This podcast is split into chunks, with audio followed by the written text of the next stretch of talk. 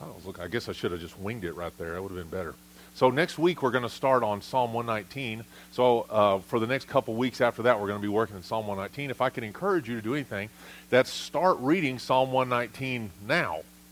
Read through it as many times as you can get it down in the next couple weeks. I'm, I'm telling you, there's a, there's so much meat there, and then we're gonna we're gonna you know hit it from a couple different angles there, and we'll spend as much time as we need to. But I know we're going to spend at least three weeks in it. Uh, this uh, tomorrow evening, 7 p.m. Grace is starting her ladies' Bible study up here. Just meet here at 7. Husbands, if at all possible, consider uh, keeping an eye on the kids so that your wives can come and, and study God's Word together, pray with each other, and, and grow in grace together. You will benefit greatly from it. Um, so, guys, if you can, keep an eye on the kids there. Um, February, first week in February, I got I got uh, my, my messages crossed there. Maybe you heard one thing or another, but here's the here's what's happened first week in February. First week in February, that's three weeks from now, on the 7th, thereabouts. Dave is going to start preaching on Sunday nights. We're going to start having a service here at Sunday nights. It's going to be very similar to Wednesday night. I don't know there's going to be much singing necessarily. It's going to be teaching the Word, studying God's Word, and we're going to start in the book of Job. And we're going to take as long as we need to take in the book of Job. And, uh, and then also that Sunday morning, the 7th of February, Isaac is going to be here at 920 920, he will be here with all his minions. And I would hope that you would bring your minions as well and leave them with Isaac and let him teach them the word. So we're going to have like a uh, essentially a Sunday school time of about 30 minutes, 20 to 30 minutes with the young people. We got all these young people coming, and I feel like we're missing an opportunity to preach the word to them and speak into them. And so Isaac's willing to take that on for a time. And uh, if you think that uh, that sounds like something you'd be interested in helping with, talk to Isaac. I'm sure as you get a, a large number of kids, a, a, little hand in there would be good. But his goal is to begin in Genesis, begin talking about the creation and how God worked through the creation, and, and he's just going to start it, uh, you know, assume they know nothing and build on that, and so that we understand the, the whole of the Bible as it works together. I think we really need to be putting that into our young people's minds and hearts and developing them as believers, okay? So that's the first week in February is when that's starting, and I'll, we'll try to remind you next couple weeks first week in February, we're going to do both the Sunday night service and the Sunday morning uh, children's time. For you adults that come during that children's time, the men have been meeting to pray together at 9:30. You're more please come and pray. If there was ever a time for men to pray, now's the time. If there was ever a time for women to pray, now's the time. We're in a nation, we're in, we're in Corinthians, we're in Corinth. We think we're in America, but we're in Corinth. It's a wicked world, and we need to be praying like never before. And so come together. Uh, we'll have a lady that would be willing to lead that in that in that prayer time. Uh, you can have a little word or uh, or in just a time of prayer to pray for people in our fellowship, pray for our leaders, pray for our county, pray for our children, pray for their future spouses. There's a lot going on. So come and let's do that together. So I've been trying to travel in a certain direction, whether you realize it or not, over the last two weeks. A couple weeks ago, we talked about what it meant to be a brave minister of the gospel, how to stay in God's presence, how to exercise for yourself for the purpose of godliness. I'm going to have to put another mint in my mouth. I'm sorry. I've, got, I've been working in sheetrock and insulation all week, and it's all like right there. Excuse me. Sorry. I'll try not to click it on my teeth. I know it's annoying. Amen. So, uh, so first it was uh, brave minister of the gospel, stay in God's presence, exercise yourself for the purpose of godliness. And then last week we were reminded that as we, we start as unclean, Christ comes in, he saves us, makes us clean. And then we stay clean, we remain clean by growing in grace, by growing, having a hunger and thirst for righteousness' sake. So we, we begin to develop as believers in that. And, uh, and, the, and we understood that the best cleansers that are provided by God are testings, trials, and then the hunger and thirst for God's righteousness. In that, there's a blessing to men to be in his presence in that. So we're really just covering the basis this morning as we try to wrap those two topics up. I know it's a lot of things. And what we're going to talk about today, we want to talk about what is the basis of what this church believes or what our orientation is as a body and uh, what we need to continue doing that's going to maintain us for the long run as a body in Christ. so, excuse me, growing in God's Word will then provide everything we'll need to be a brave minister and to do all these other things. And, uh, and uh, people have told me, I've heard it. You've heard it in Cumberland County. You've heard it on the on whatever things you watch that people say things like, "I don't want to go to church. A bunch of hypocrites there," or "I feel like I'm being judged." Anything that's spoken from the pulpit here, uh, we're not the judge. I'm not speaking it to you as a judge. I'm speaking it to you as a watchman or as a prophet or as a pastor or as a preacher, but not as a judge. There's only one judge. There's only one righteous judge. That's God the Father. He does the judging. Each one of us, I talked to you about that last week. Each one of us stands before him. Thank you, Strong. Chairman of Deacons. Anybody want to fill that role? That's what you got to do is bring water to the thirsty guy. That was left in the bed of the truck overnight. I can tell. Thank you. Very cool. Quenching. so, uh, where were we? The judge. So there's only one judge, and that's our Father in heaven. And he's going to judge all men by his standard, which is perfection. Now, bear with me. I know we're kind of going over stuff that you've heard a hundred times, maybe a thousand times.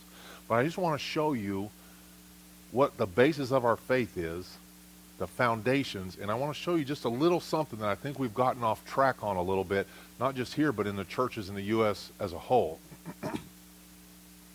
so, one judge judges all men by his standard, which is perfection, perfection and righteousness.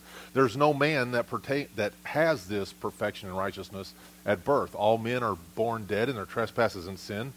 And when men try to even con Christ, you remember when Jesus is in the book of um, Mark, that man that comes to him, very righteous man, very spiritual man, very well read man. He comes to him, he says, Good teacher, what must I do to be saved? And he says, Why do you call me good? And the point is, and then he says, There's no one good but God. Jesus is not denying his lordship or the fact that he's God. He's saying, he's basically acknowledging that the guy uh, is right. Only I'm good, you're not good. That's what he's saying first. But mainly, it's not that he's saying he wasn't good or that he's not equal to God. He is. What he's saying is that all men are not good we all stand to be judged, and we're all less than good unless we have Christ's blood upon us. Only if we have Christ's blood on us are we good in God's eyes.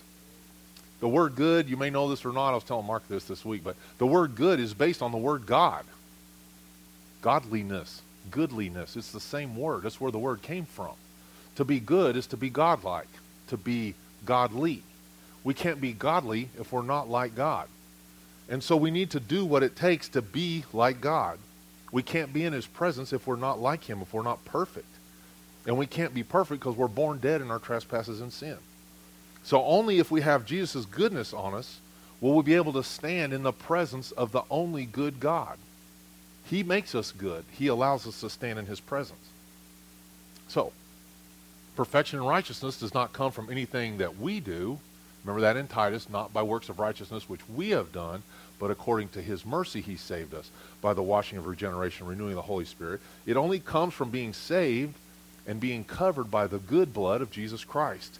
And that done on the cross. So when we acknowledge our helpless state before a good God, we're saved through repentance and faith in his sent only begotten Son, and only then will we be safe to rest both now and in eternity by resting, we've been talking about on Wednesdays, is this faith resting that we do when we are in God's presence. When we're in the world trying to do things like the world does things, we try to accomplish things like the world does things, when we try to reason things out like the world does things, we end up falling short. So what follow, follows is this, this, this imminent rest, this ongoing rest that's going on, you in the presence of God. The only way that's accomplished is by that daily picking up your cross and following Him. You got to be walking in the Spirit and no longer in the flesh. Trying to do this in our own strength uh, would be called what would be called human good. Well, when Jesus describes that, he says that's like filthy rags. The very best that you can accomplish in your own physical strength and your own physical will is like filthy rags. It's not talking about greasy rags. We've talked about that a hundred times. It's talking about filth the worst kind of filth that emanates from a human's body. It's talking about that. The very best that you can produce in your own human good is filth. We don't like to hear that. But what happens is when we continually try to follow God but we're using human good to do it. We're not walking in the Spirit. What we end up with is burnout. We end up not being able to accomplish what it is that we're trying to accomplish because we're doing it in our own strength. And ultimately, we become defeated by our own sin nature. And while technically a person could be saved maybe in this, he will never gain the abundant life that he says he's seeking. We're seeking an abundant life. We're seeking a life of peace, and we can't get it, uh, that abundant life, to those who diligently seek him, like Hebrews says. We can't gain it because we're trying to do it in our own strength. So God, in his grace and his mercy, has provided us the Declaration of Independence and the Constitution right here in this book. It's got all the rules and all the regulations, everything that we need to exist in his presence it provides everything that we need to accomplish His will in this life and in eternal life. The same rules that are in this book now will apply to us eternally as they do now. Um, many of the same feasts are mentioned in heaven. We're going to have the same feasts. We'll no longer need a sacrifice for sin, but we're going to have the marriage supper of the Lamb, and that's the Passover. That's the first meal we're going to have in God's presence. This applies like it applied 4,000 years ago, 2,000 years ago, today, and for eternity. It's still applicable. So the Word of God provides everything any person could possibly need to accomplish God's will in this life. The Bible, which literally means the book, the book, we added the holy part later, the book, it's the book. It's the only book you, this is the book. It's the only book we need. It provides everything we need. The Muslims, we were talking about that the other day, the Muslims call Christians and Jews the people of the book. We're the people of the book. Though it's, though it's kind of supposed to be a slight, we should take that with great pride that we are the people of the book. If you're a people of the book, if you're a child of the Most High God, you should be confident in your place of rest as you sit in the lap of Abba Father as he takes care of your every need. So I know what God asks of me because it's in this book. It's in this Constitution right here. Just like the Constitution of the United States, pretty much, I, I, and, and very similar things happen. People take the Constitution, they take a piece out of context, they make it say what it, they want it to say, and then they make a law regarding that. And that's wrong. It's written in a certain way, it should be a, applied that way. We do the same thing with God's Word. We take a little tiny scripture in there, we pull it out of there, and we say, God is love. Well, you can't tell me that because God is love. Yeah, God is love. Go over to the other page where it says God is wrath. He's both. What about God is just? He's that too. What about God is all knowing or all powerful? He's that too. He's all those things. Don't take a piece out and try to apply it to your life to make the Constitution say what you want it to say. Put yourself within the Constitution, be obedient to it, and walk in that, and God will change the will of your heart, the desires of your heart, and make you into the image of Christ. So, this book, it prepares me for now and it prepares me for eternity. It conforms me to the image of his son, and it prepares for me joyous living both now here on earth and in eternity in God's holy city on that future days. So the book applies on earth as it is in heaven. It's good now, and it's good in eternity. Now, here's the issue that we've been talking about over the last couple weeks. It's more difficult to exist in the kingdom of heaven here than it will be in heaven. God's kingdom, we saw last week, is pervasive, but so is sin. Sin creeps into the kingdom of heaven through sinful men, through de- the demonic realm, the spiritual realm. Um, the world, the flesh, and the devil make, maintain or create a constant spiritual battle that we have to exist in here. We can't just be unaware and exist. I mean, we're not monks. We don't live in a castle somewhere um, just reading the word and eating gruel, you know, once a week. We, we exist in the world, the world, the flesh, and the devil, all battling against God's people, all battling against God's word, and all battling against the Holy Spirit which indwells us. Let's start in uh, 1 Thessalonians 1. We're going to be in 1 Thessalonians, 2 Thessalonians, and Titus. So they're all right there together. I tried to keep it tight. And I know some of you guys like, it makes us turn to so many pages. It can't be done. But we'll try and keep it tight together there and really uh, and really stay in that neck of the woods this morning. So the world, the flesh, and the devil, all of which make every effort to thwart both God's will and His people. 1 Thessalonians one, uh, let's read one through eleven, I believe. I believe, I believe. It'd be hard to read eleven since it's not in there. I did this to myself earlier. I'm pretty, hang on just a second. I had one of those mornings, you know. Yeah, I'm looking at first. Uh, sorry, Second Thessalonians one. Start at verse 3 mm-hmm. That's where I want to be.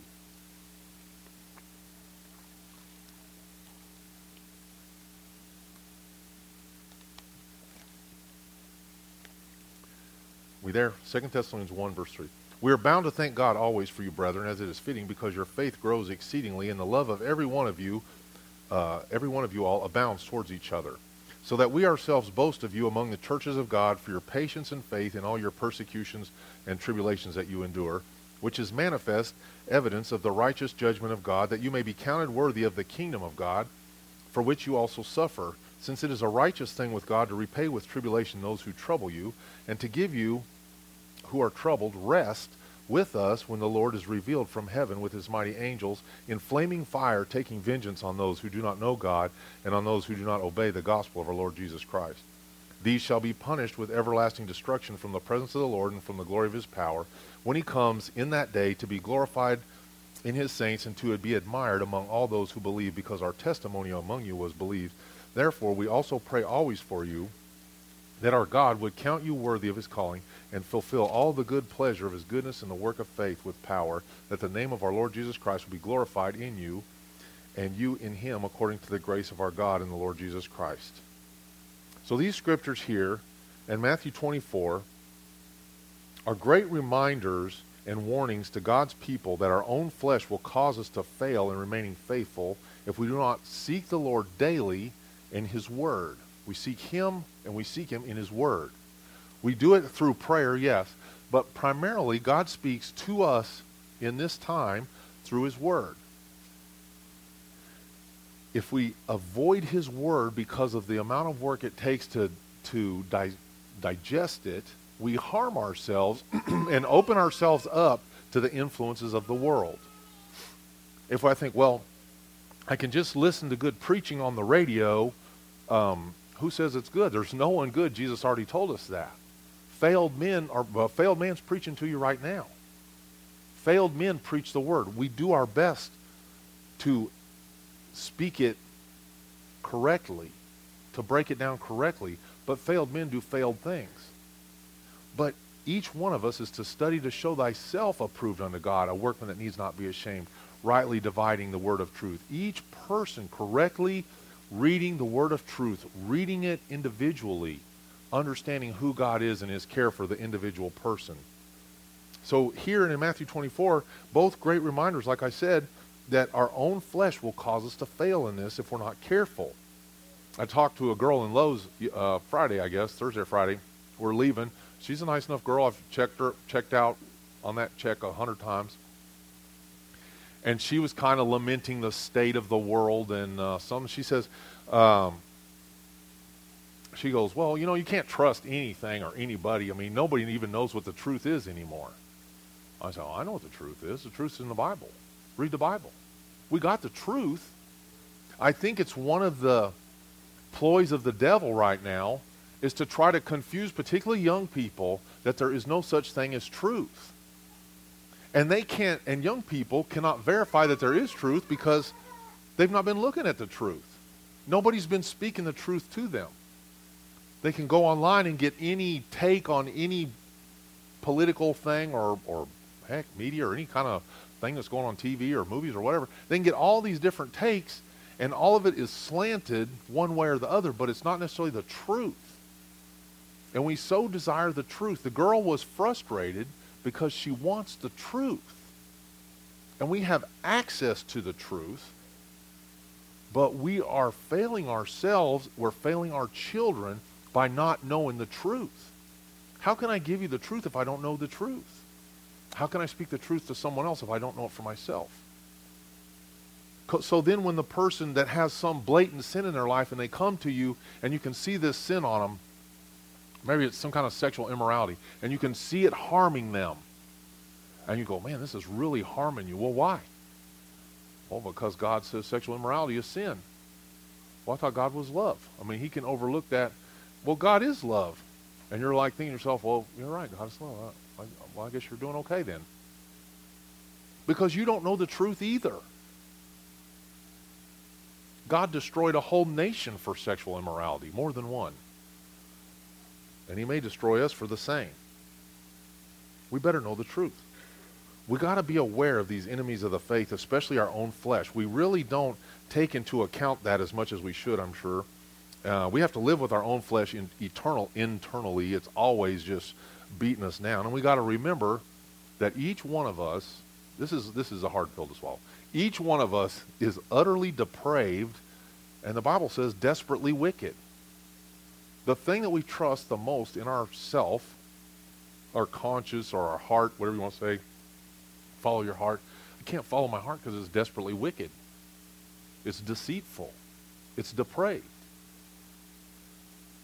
So, this enemy of the kingdom of God, it dwells within us and it limits us if we don't do battle against us. God is so gracious that he gives us his spirit to indwell our heart. He gives us a new heart of flesh where his spirit dwells in. But we got to be careful not to quench it. I wanted to read you this vote. I told you about it a couple weeks ago. I want to read it to you. My my favorite book, maybe other than the Bible, Pilgrim's Progress. This is oldie, 1881, I think this one, 1886. But I want to read this to you, and I want to show you something. So Christian or uh, Christian, he's already gone. He's passed through the wicket gate. He's in the house of the interpreter. If you haven't read it, there's a really good. It's kind of a cartoon. Um, it's pretty close to this. You can watch it on YouTube or, or whatever. But uh, I suggest reading the book. So I saw in my dreams that the interpreter took Christian by the hand and led him to a place where there was a fire burning against a wall, and one standing by it, always casting much water upon it to quench it. Yet did the fire burn higher and hotter. So it, he was throwing water on it, but the fire was getting bigger. Then said Christian, What means this? Interpreter answered, This fire is the work of grace that is wrought in the heart. He that casts water upon it to extinguish and put it out is the devil. But in that thou seest the fire, notwithstanding, burn higher and higher, thou shalt also see the reason of that. So you see him throwing the water on it, but somehow the fire is getting larger. So he had him about to the back side of the wall, where he saw a man with a vessel of oil in his hand, of which he also did continually cast, but secretly into the fire. Then Christian said, What means this? Interpreter answered, This is Christ, who continually with all the oil of his grace maintains the work already begun in the heart by the means of which, notwithstanding what the devil can do, the souls of his people prove gracious still. And in that thou sawest that the man stood behind the wall to maintain the fire. This is to teach thee that it is hard for the tempted to see how this work of grace is maintained in the soul. It's very difficult for us as believers to see how God's work is going on in the background. We're constantly battling against the world, the flesh, and the devil, and the devil is constantly trying to extinguish the flame, which is the, the spirit within us, God's Holy Spirit. If you're saved, you're saved. But he's still trying to dampen your boldness, your desire to follow God, your desire to pick up your cross daily. He dampens it. He dampens it with the things of the world. He dampens it with temptations. He dampens it with the stuff that we want and we look at and we put into the into the computer. He dampens it with all those things. But the fire will not be quenched. Why will the fire not be quenched? Because Christ is secretly pouring the oil on the back of it. And that oil is burning bigger and bigger. And all that was to show us, and Christian in the thing there, how hard it is to understand how the work of grace is maintained in the soul. How terrible is it then if we, the saved, end up helping the evil one to pour water on the flame? You see that? What happens is the world, the flesh, and the devil. Two of these we can't we got a battle against pretty obvious, you know.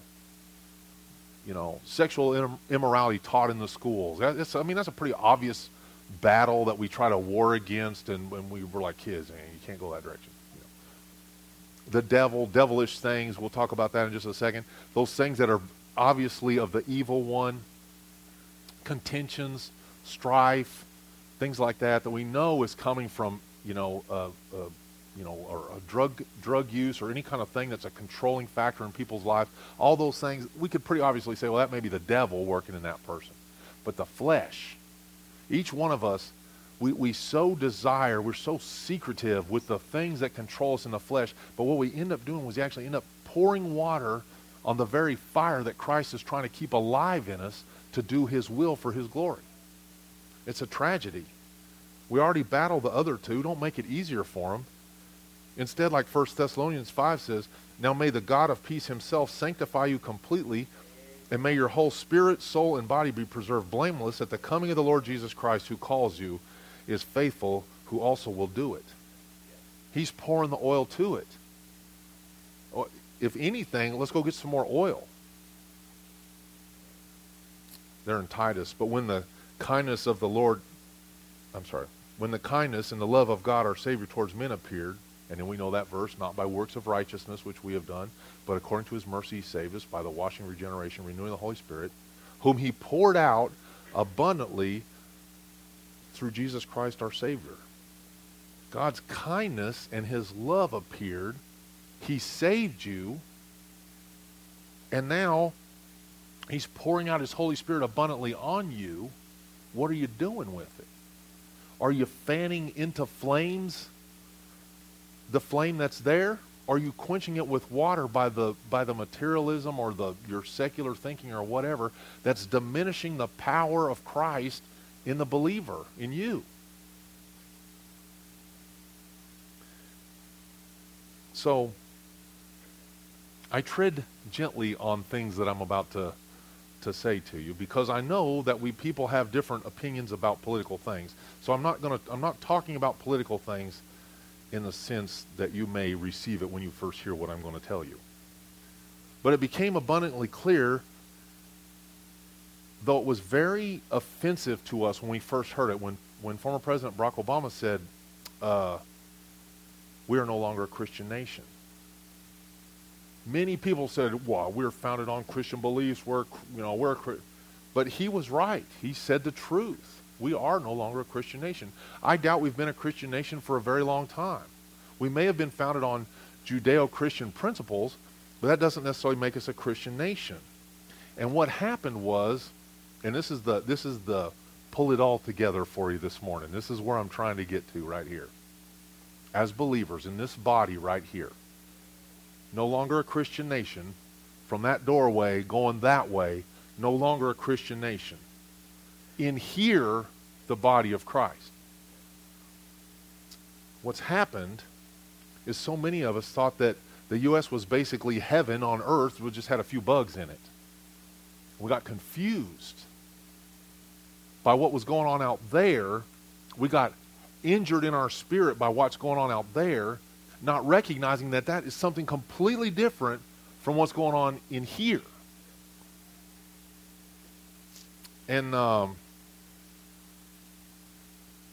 we weren't and this is this is tragic. I have to eat it myself as you eat it with me, but we weren't living as a set apart people, at least not as much as we thought we were. But thanks be to God, we can now clearly see that there's an out there and there's an in here. And each one of us is going to be tested in that now and in the future and, and so on. And it's one way that God drives us to, uh, to his throne. So I, I appreciate the fact that it was clarified to me. I wasn't clear on that. I myself was confused with the fact that I thought I lived in a Christian nation, but I in fact live more in a nation like Corinth or like Ephesus, a very wicked nation. But the, the, the thing about the Corinthians or the Ephesians was they grew up in a wicked nation. They got saved within a wicked nation.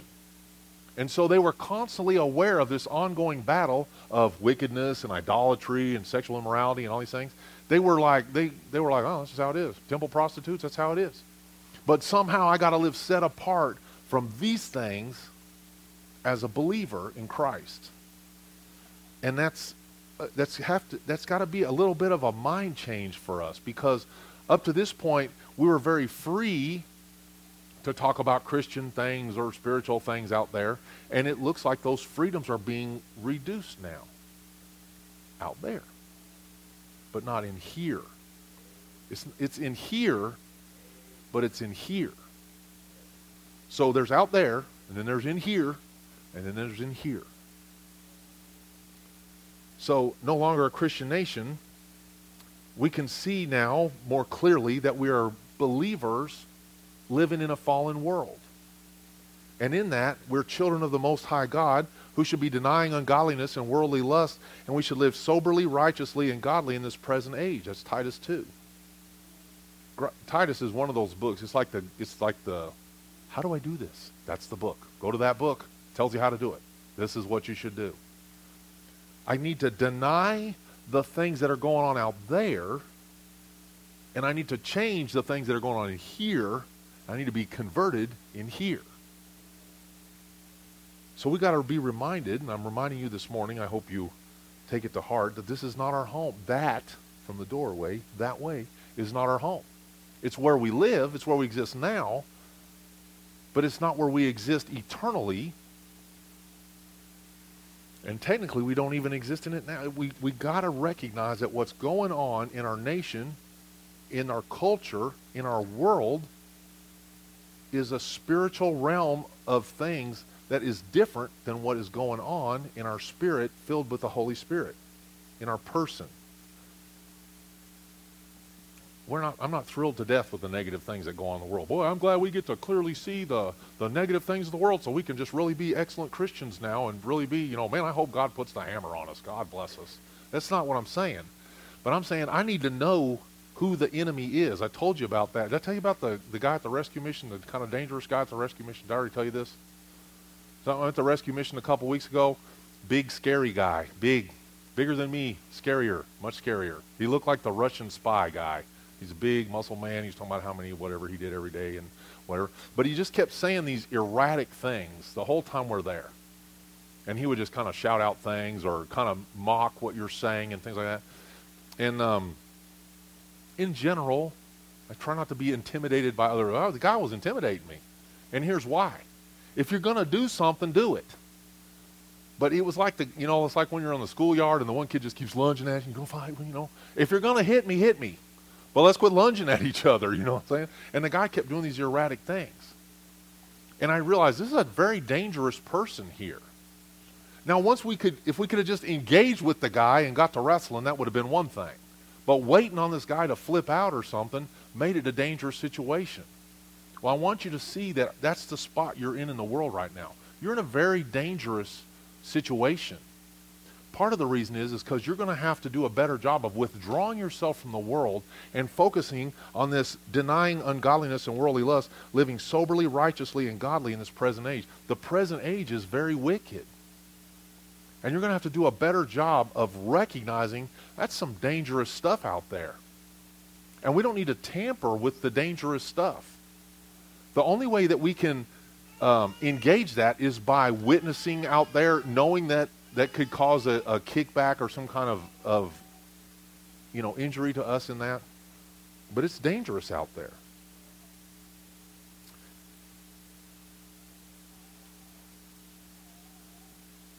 So, uh, so our Wednesday night, what we've been working on Wednesday night, we've been trying to work on some memory verses. We've been working on resting, just resting in Christ. And the fact that all that stuff from that door going that way, we have zero control over.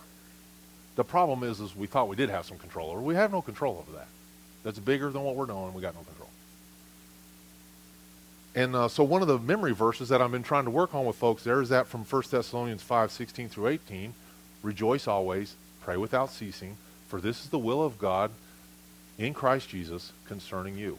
I'm sorry, in everything give thanks, for this is the will of God in Christ Jesus concerning you. Rejoice always, pray without ceasing, um, in everything give thanks, for this is the will of God in Christ Jesus concerning you. In everything give thanks. We talked about this a couple weeks ago, I know. I know we're repeating some of stuff, but I'm trying to get you to hear something.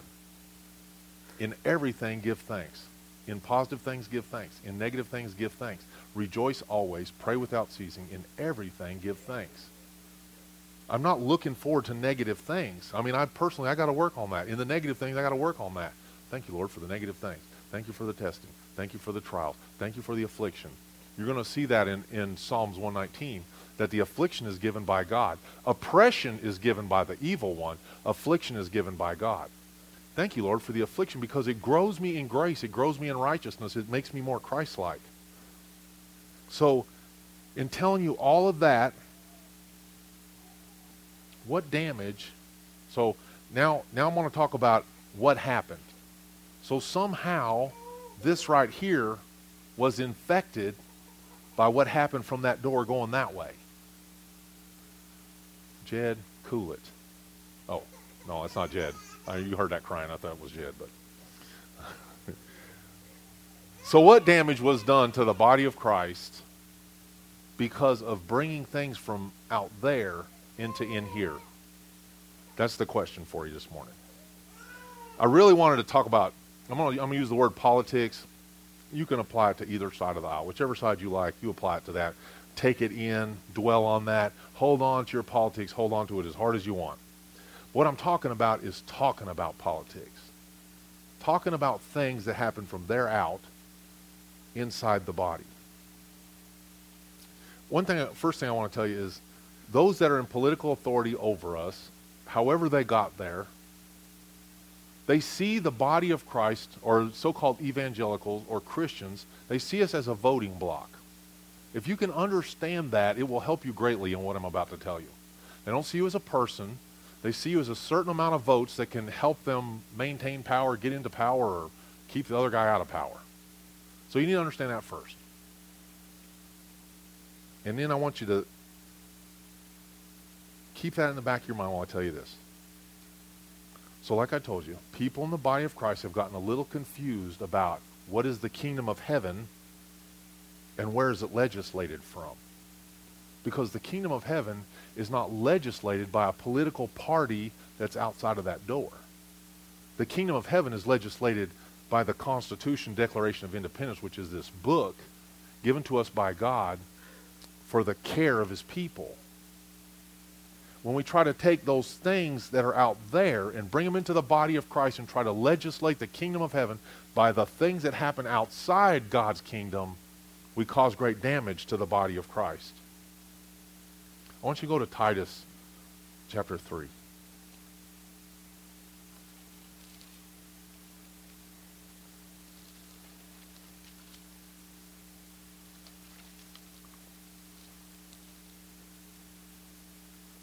Titus 3, verse 8 and 9.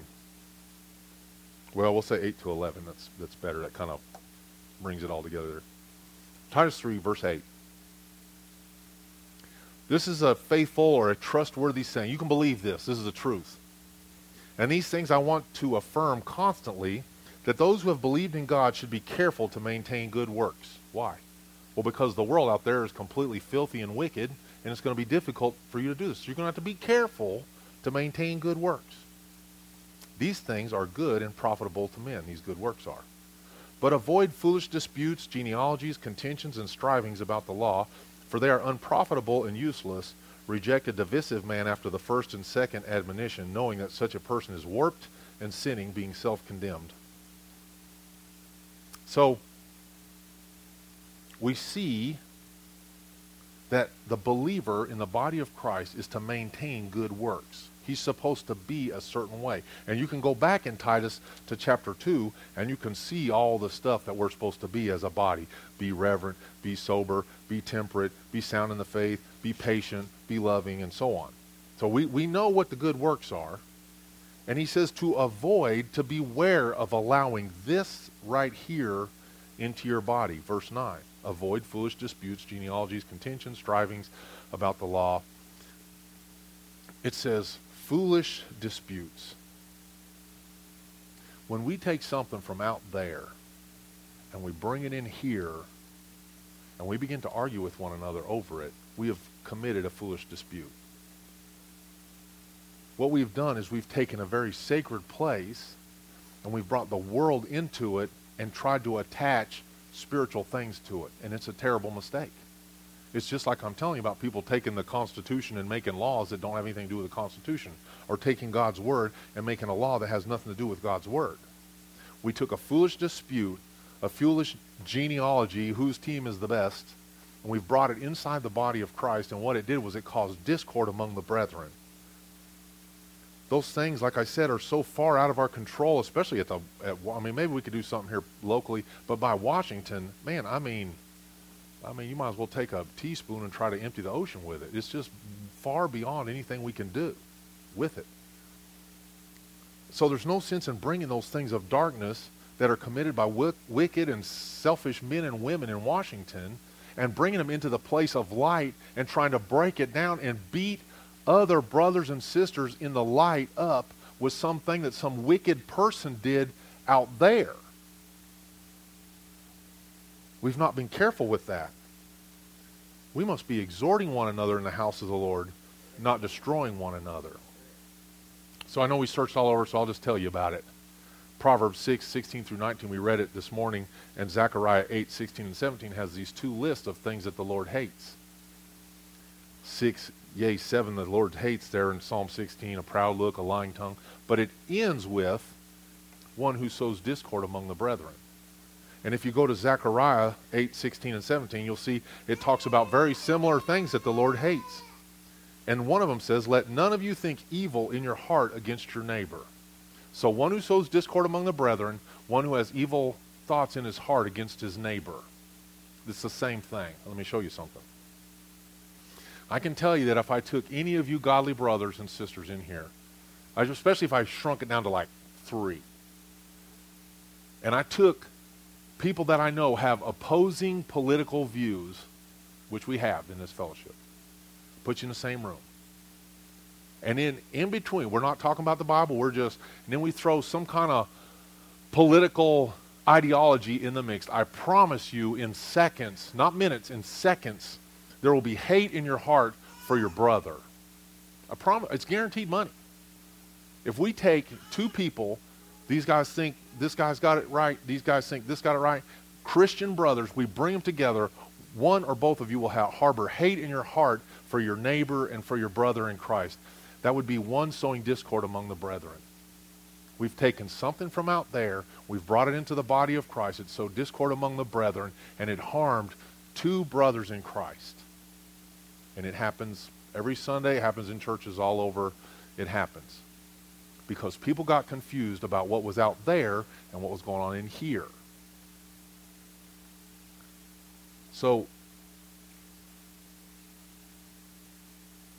I see that part of the issue with the body of Christ is that we've allowed things of the world to dictate our doctrines or even right doctrines.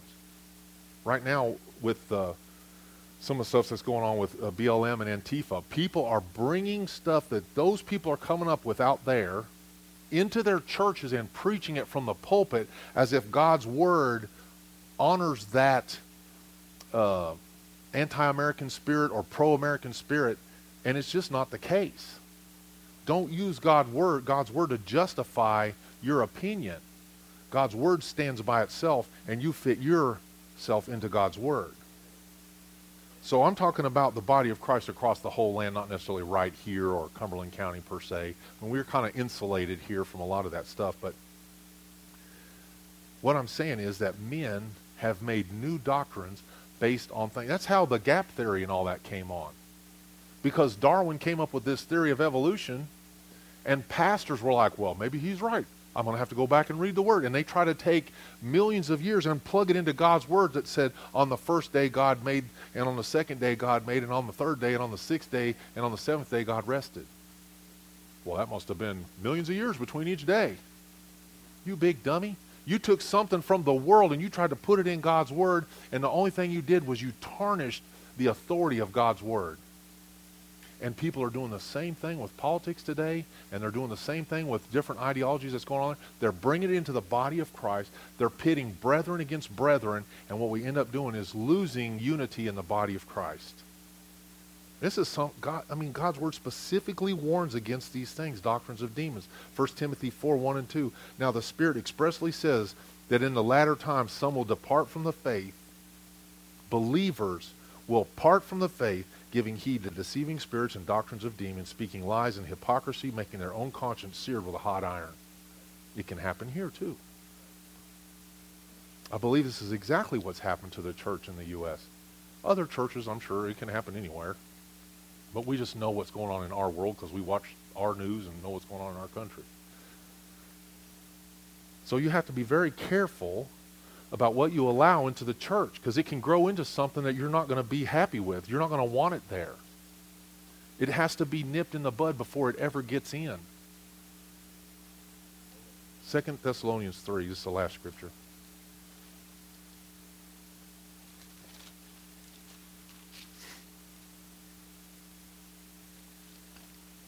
3 1 through 6. Finally, brethren, pray for us, that the word of the Lord may run swiftly and be glorified, just as it is with you, and that we may be able to, that we may be delivered from unreasonable and wicked men, for not all have faith. But the Lord is faithful, who will establish you and guard you from the evil one. And we have confidence in the Lord concerning you, both that you do and will do the things he commanded you. Now may the Lord direct your hearts into the love of God and into the patience of Christ. But we command you, brethren, in the name of our Lord Jesus Christ, that you withdraw from every brother who walks disorderly and not according to the tradition which he received from us. Verse 5. Now may the Lord direct your hearts into the love of God and to the patience of Christ. And I know, like I said, some of what I've said this morning was repetitive, and I was kind of trying to bring those other two messages together here and kind of top those off with this. But I'm deeply concerned about people losing faith in God, losing their loyalty to Christ because they allow political ideals or worldly wisdom to creep into God's Word. And instead of letting God's Word purify those thoughts, they instead let that tarnish God's Word. And so I just warn you, because they've misplaced their faith from their Savior to something some man says. So what if, if for our body, just for us, and, and I can only talk about this body because this is what we got. This is our family right here. If you, I, I pray when I see you guys, when you come in every week, guys, girls, children, even crying babies. I mean, this is my family right here. If we were having a Thanksgiving dinner and a baby started crying, we'd just deal with it. I appreciate the babies. There's a lot of churches that are desperate for small children. We got a hee-haw gang of them. I'm, I'm grateful for the children. I'm grateful for the tears. I'm grateful for the ladies that come and that prepare the meals. Grateful for the guys that come and do what they do. I'm grateful for the, the deacons and for the and for uh, you know Dave and Jed and the work that they do and the music and all the stuff that goes into that. I'm grateful for all. This is our family. And just like with my family, when I go to you know whatever family events, there's some family that I would rather talk to than others. I understand that. There's some that's more interesting. There's some that are more boring some that are crazy. This is how it is. But I'm telling you, this is our family right here. And I love this family. I hope you love this family. If you didn't come week by week, I'd say, uh, since you do come, I'd say you do love them. So what if this body right here, the one that we have, what if we dedicate ourselves to abstaining from anything that the Lord hates? We could go back and look at that Psalm, um, I'm sorry, Proverbs chapter 6, we could go back to looking at that and see what those things are. I was I was telling those guys this morning. Um, I mean, God hates sin, yes, but there are some particular sins that God says He hates. It's like I don't like all this. I hate these. Let's make sure we abstain from the ones that God hates. He hates divorce. Let's abstain from that. He hates lying. He hates pride. And he hates discord among the brethren.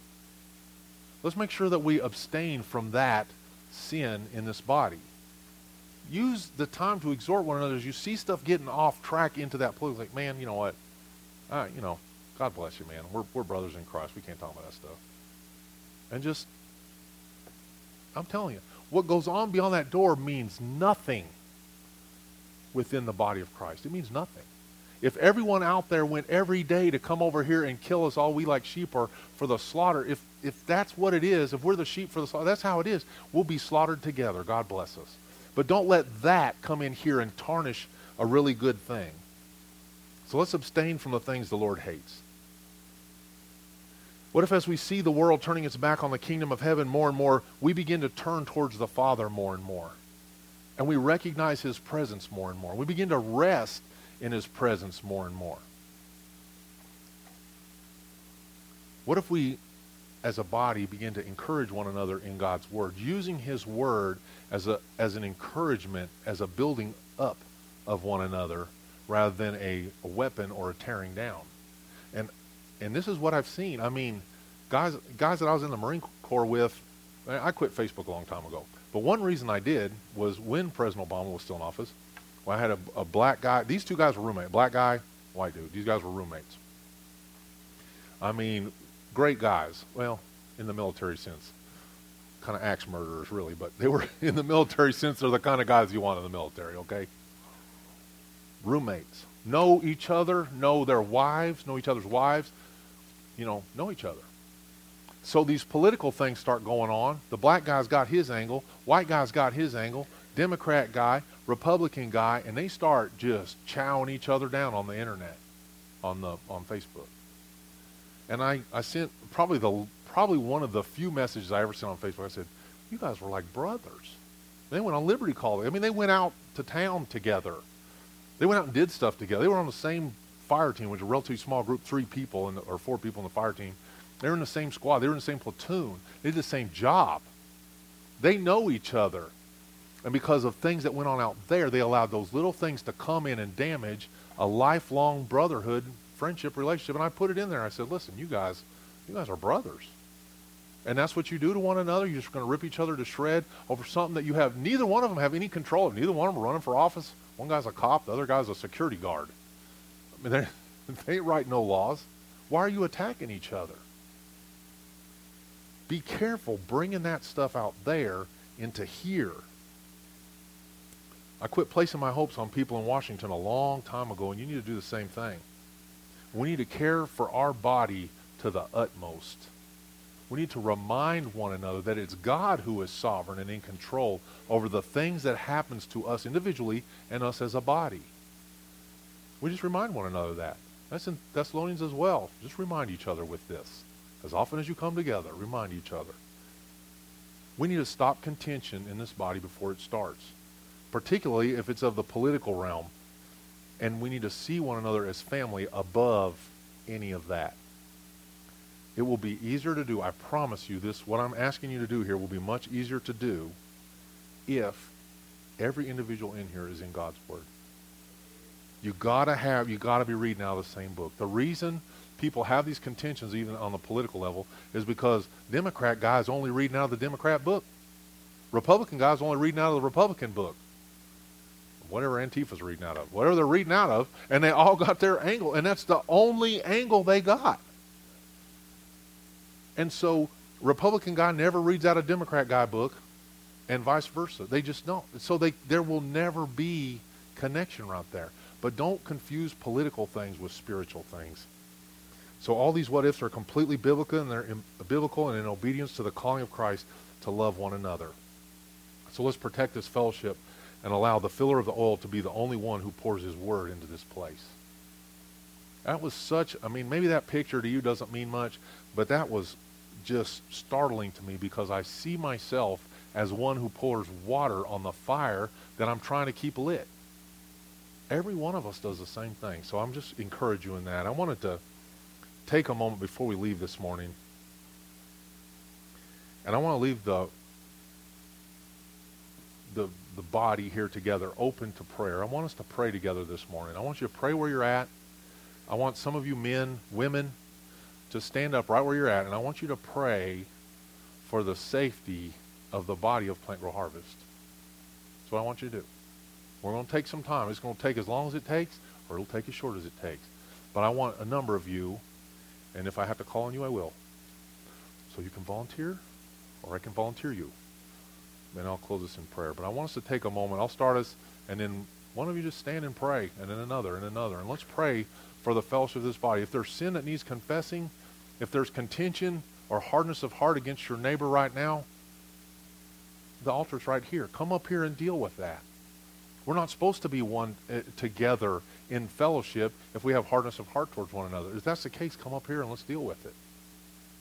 But let's take a moment and pray. Let's take as much time as it needs to pray for our, our body, pray for our country, but pray for the body of Christ. And let's pray for uh, unity in spirit, unity in mindset, the mind of Christ. Let's pray for those things this morning as, um, as we get prepared to go into Psalm 119 next week.